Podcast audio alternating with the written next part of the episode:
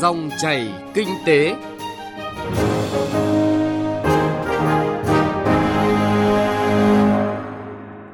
Các biên tập viên Thành Trung và Thu Trang xin kính chào quý vị và các bạn. Chúng ta lại gặp nhau trong dòng chảy kinh tế của Đài Tiếng nói Việt Nam. Chương trình hôm nay thứ năm, ngày mùng 5 tháng 12 có những nội dung chính sau đây. Doanh nghiệp Việt Nam trước thách thức nâng cao năng suất trong kỷ nguyên chuyển đổi số. Doanh nghiệp đóng bảo hiểm xã hội để giữ chân người lao động. Phần cuối chương trình, trong chuyên mục Chuyện thị trường, phóng viên Đài Tiếng Nói Việt Nam phản ánh một vấn đề nóng hiện nay là hàng giả tràn lan trên mạng xã hội. Ai sẽ bảo vệ người tiêu dùng? Mời quý vị và các bạn cùng nghe. Trước hết là một số thông tin kinh tế đáng chú ý. Trong khi các mặt hàng xuất khẩu thế mạnh của ngành nông nghiệp đang có chiều hướng đi xuống, thì xuất khẩu lâm sản năm nay ước đạt 11 tỷ đô la Mỹ, vượt mục tiêu đề ra. Trong 11 tháng của năm nay, lâm sản Việt Nam được xuất khẩu sang hơn 140 quốc gia và vùng lãnh thổ. Các thị trường xuất khẩu lâm sản chính của Việt Nam bao gồm Hoa Kỳ, Nhật Bản, Trung Quốc, EU và Hàn Quốc. Giá trị xuất khẩu sang các thị trường này ước đạt 8,9 tỷ đô la Mỹ. Bộ Công Thương cho biết với mức xuất siêu cao kỷ lục là 9,12 tỷ đô la Mỹ trong 11 tháng và tốc độ tăng trưởng xuất khẩu 11 tháng tăng 7,8% so với cùng kỳ. Dự kiến năm 2019 vẫn là năm xuất siêu thứ tư liên tiếp của Việt Nam. Hoạt động xuất nhập khẩu của Việt Nam sẽ hoàn thành mục tiêu đề ra là đưa mức tăng trưởng tăng 7 cho đến 8% so với năm 2018.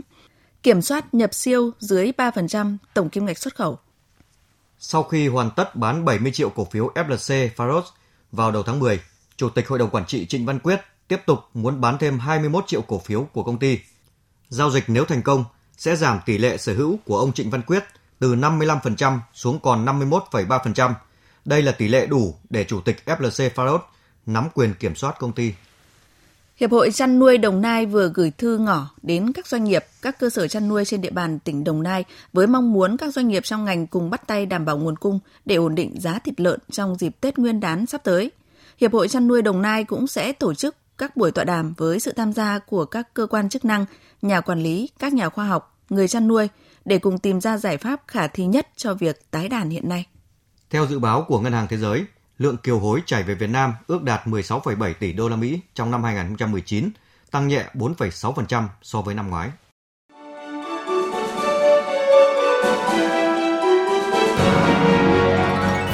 Dòng chảy kinh tế, dòng chảy cuộc sống.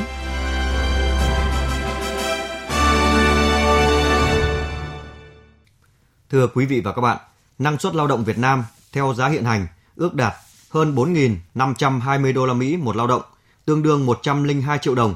Tốc độ tăng cao, nhưng giá trị tăng lại rất thấp so với các nước trong khu vực, đặc biệt là khi so sánh với Singapore, Malaysia, Thái Lan hay Indonesia. Thực tế này đòi hỏi sự năng động, đổi mới sáng tạo của các doanh nghiệp nhằm nâng cao năng suất, nâng cao năng lực cạnh tranh, nhất là trong bối cảnh chuyển đổi số.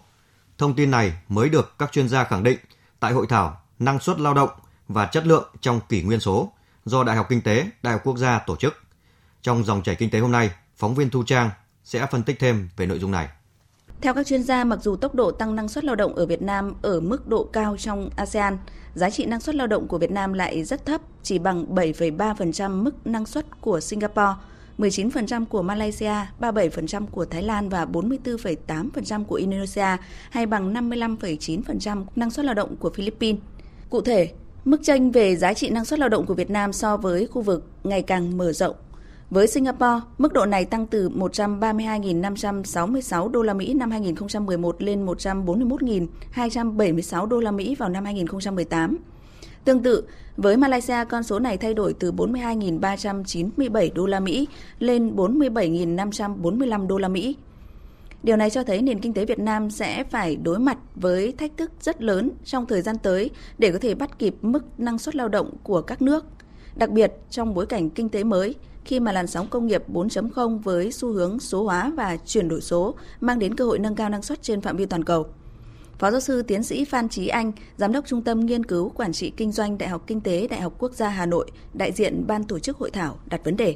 Liệu có phải chúng ta tăng năng suất tăng cái chất lượng sản phẩm dịch vụ và hàng hóa thông qua cái việc áp dụng các công cụ số hay không cứ áp dụng công cụ số là năng suất chất lượng nó tăng lên hay là cái việc chuyển đổi số nó cần phải những cái điều kiện bảo đảm các cái điều kiện tiên quyết ví dụ như là thay đổi về quá trình process hay là phải thay đổi về con người hay là phải thay đổi về cái phong cách lãnh đạo.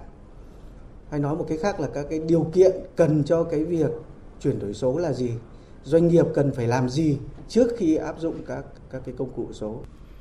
Thực tế, đa số người Việt Nam tin rằng việc tăng năng suất dựa vào cường độ đầu tư, tái cấu trúc hệ thống kinh tế, phân bổ lại lao động và đặc biệt là áp dụng khoa học công nghệ tiên tiến, thì nghiên cứu của Ngân hàng Thế giới và McKinsey lại đã chỉ rõ và khẳng định chỉ ứng dụng công nghệ số mới có thể tạo ra cơ hội nâng cao năng suất và hiệu suất công việc, đồng thời thúc đẩy việc đào tạo nâng cao kỹ năng và thái độ làm việc của người lao động.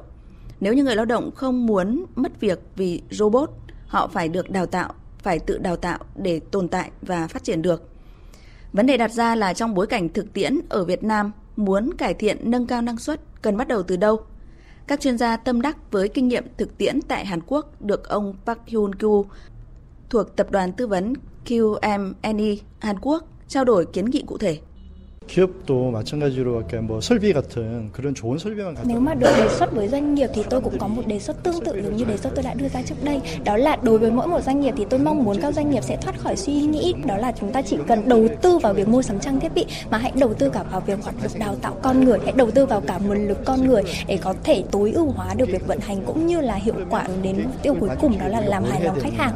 라고 생각한다고 하면 훨씬 더 이제 쉬울 것 같아요. Vâng thưa ông là trong bối cảnh kinh tế hiện tại của Việt Nam thì các chuyên gia đã khẳng định rõ vấn đề là năng suất không phải là vấn đề của riêng doanh nghiệp. Thì cá nhân ông có kiến nghị gì ờ, đến nay hay là cơ quan chức năng nào của Việt Nam để có thể hỗ trợ khối doanh nghiệp ờ, cải thiện được tình hình ạ? 그거는 이제 외적으로 우리가 Ờ, tôi cho rằng những yếu tố ví dụ như là hệ thống vận hành hay là thiết bị cũng là những yếu tố quan trọng thế nhưng mà một yếu tố quan trọng hơn đó là việc chúng ta phải làm như thế nào để chúng ta có thể tối ưu hóa được hệ thống vận hành làm thế nào để tối ưu hóa được những con người vận hành những thiết bị đấy lý do là bởi vì chúng ta có thể đầu tư tiền để mua sắm các trang thiết bị chúng ta có thể tối tân hóa thiết bị thế nhưng nếu như hệ thống của chúng ta không được tối ưu thì cho dù chúng ta có đầu tư tiền bạc đầu tư bao nhiêu vào cái hoạt động tối tân thiết bị thì chúng ta cũng không thể đạt được hiệu suất cao từ nó Đây là một vấn đề ở tầm vĩ mô và để các doanh nghiệp để có thể giải quyết được bài toán này thì sẽ cần phải trang bị cho mình ba kỹ năng. Thứ kỹ năng thứ nhất đó là kỹ năng đưa ra được những quyết định đúng đắn, kỹ năng thứ hai là kỹ năng quản lý của đội ngũ lãnh đạo và kỹ năng thứ ba là việc có thể xây dựng ra được những chương trình để có thể đào tạo và phát triển nhân viên. Thực tế, để có vị trí tốt đầu trong cải thiện năng suất nói chung và năng suất lao động nói riêng, Hàn Quốc không hoàn toàn ở thế chủ động, không phải là quốc gia có những ý tưởng sáng tạo đổi mới ở tốt đầu. Tuy nhiên, để có vị thế như ngày hôm nay, quốc gia này có bài học sâu sắc cho rất nhiều quốc gia khác, đó là thay đổi tư duy, văn hóa tiếp cận các vấn đề. Bà Nguyễn Phương Thúy, quản lý và cải tiến chất lượng ngân hàng Techcombank, một trong 50 đại biểu đại diện giới doanh nghiệp tham dự hội nghị cho rằng, các tổ chức doanh nghiệp Việt Nam có thể dựa trên điều kiện thực tiễn để áp dụng những mô hình cải tiến năng suất mà Hàn Quốc đã và đang áp dụng.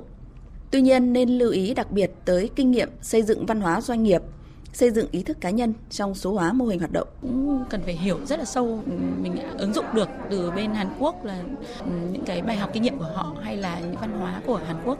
Theo quan điểm của tôi thì vẫn phải từ hai chiều, từ tự thân các cái doanh nghiệp hoặc tự từ các cái cán bộ nhân viên từ dưới lên trên hoặc từ trên xuống dưới, và phải cả hai chiều như thế. Tại vì đổi mới sáng tạo hay là ừ, nâng cao năng suất thì đến từ ờ, những người làm từ những cái công việc nhỏ nhất ở dưới họ mới đưa ra được những cái ý kiến. Tuy nhiên khi đưa lên thì lãnh đạo rất là ghi nhận và họ có một cái văn hóa để ờ, thu thập được những cái ý tưởng đổi mới đó cần một cái tạo động lực một cái văn hóa cái cái tư duy là liên tục đổi mới và là lãnh đạo làm gương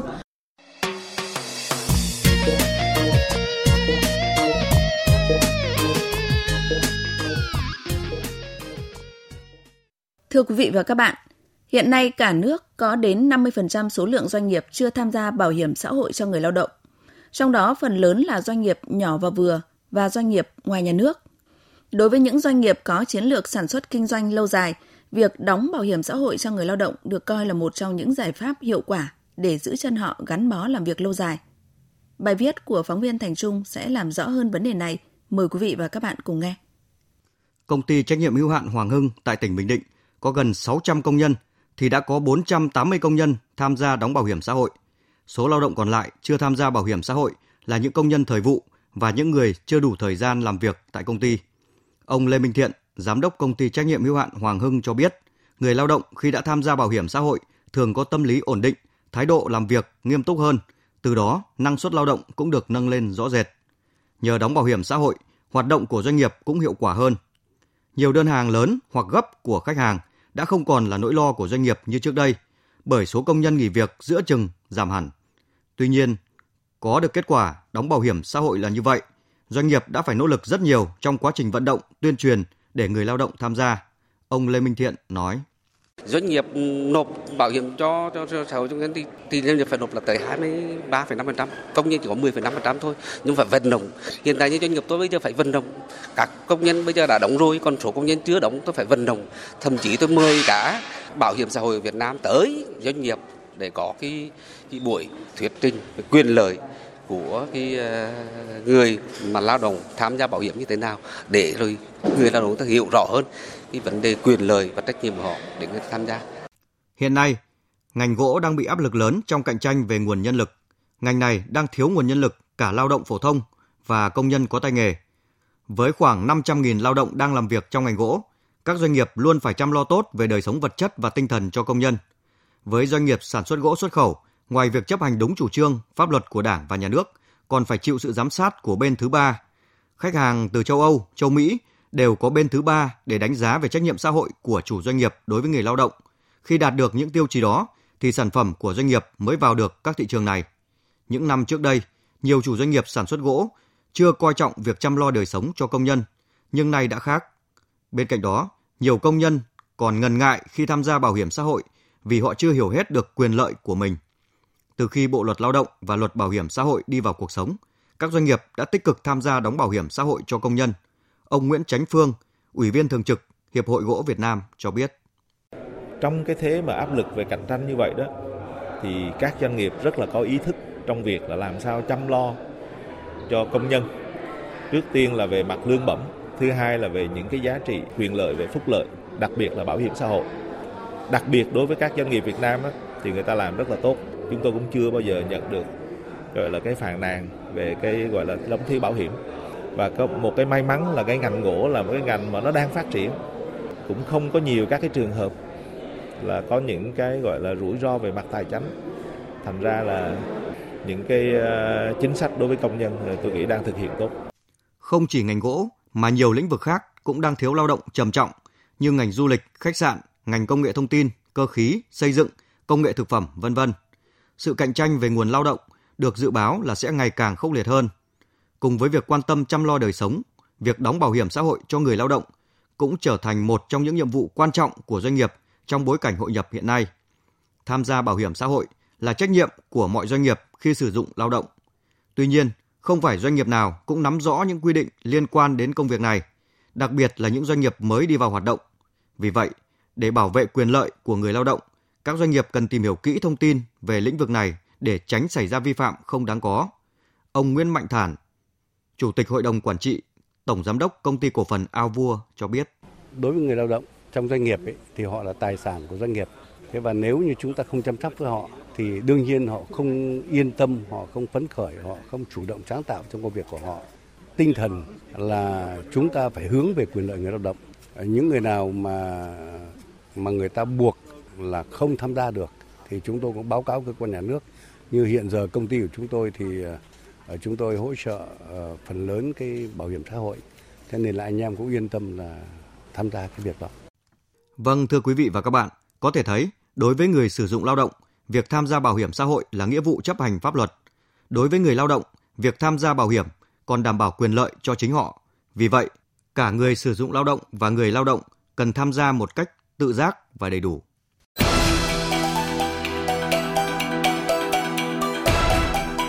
Chuyện thị trường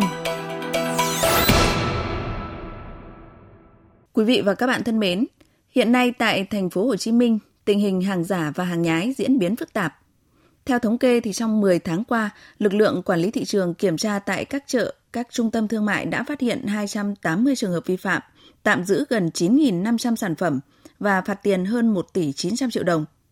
Không chỉ tràn lan ngoài thị trường, mà hàng giả hàng nhái còn được phân phối trên mạng xã hội, gây khó khăn cho các cơ quan chức năng trong công tác kiểm tra và xử lý. Trong khi đó, người tiêu dùng mua qua mạng nhận phải hàng giả thì không ai bảo vệ. Lệ Hằng, phóng viên thường trú tại thành phố Hồ Chí Minh có bài đề cập vấn đề này. Mời quý vị và các bạn cùng nghe. Công ty trách nhiệm hữu hạn điện tử Minh Tuấn có hơn chục năm kinh doanh trong lĩnh vực loa âm thanh với nhãn hiệu BMB nổi tiếng của Nhật. Thời gian gần đây, công việc kinh doanh trở nên khó khăn do thương hiệu giả BMB tràn lan trên mạng.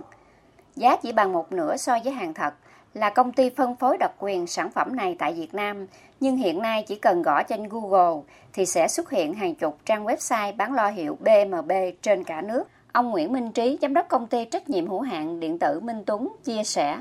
Với công nghệ phát triển như hiện nay, hàng giả làm rất tinh vi. Cách bán hàng online là họ chụp hình ảnh, sản phẩm, thông số kỹ thuật, sản phẩm của công ty. Họ cũng bán bằng với giá của công ty, sau đó sập giá khoảng 50%.